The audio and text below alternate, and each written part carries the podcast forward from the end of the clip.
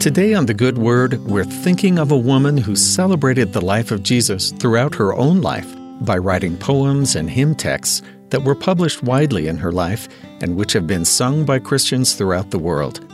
In fact, I bet you've sung many of them yourself, including this Easter Sunday. She was born Cecil Frances Humphreys in Dublin, Ireland in 1818, and her family called her Fanny.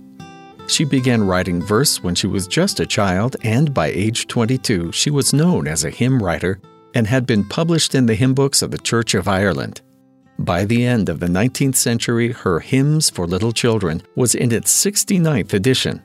She wrote so much, in fact, that she had to begin submitting some of her work using pen names.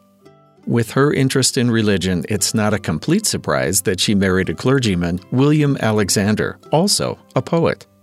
Fanny was deeply involved in charitable work, and the money from her first publications helped to build an institute for the deaf and dumb.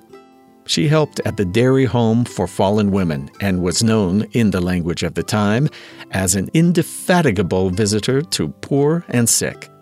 Her hymn text, All Things Bright and Beautiful, celebrates God's creations. And at Christmas time extols the birth of Jesus with Once in Royal David's City, Another favorite of hers describes the suffering and death of Christ as we sing, There is a green hill far away, without a city wall, where our dear Lord was crucified to lift and save us all.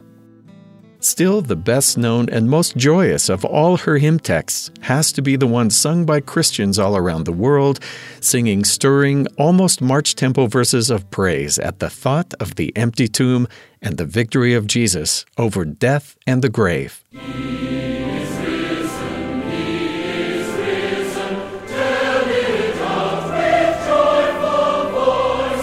The hymn texts of Cecil Frances Alexander, or Fanny as she was known to those who knew and loved her, have outlasted her own long life, which ended at age 77.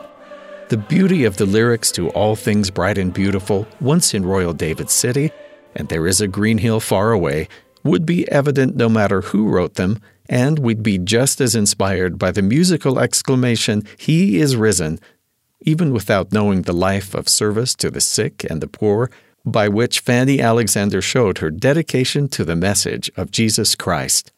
But somehow I like it even better, knowing that it came from her heart and from one who knew the Master because she had served him all her days.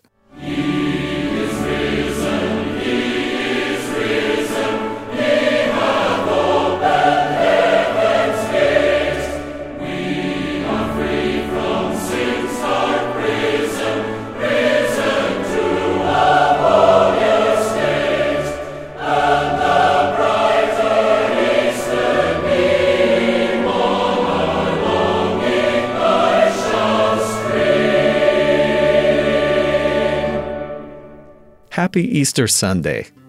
And that's the good word.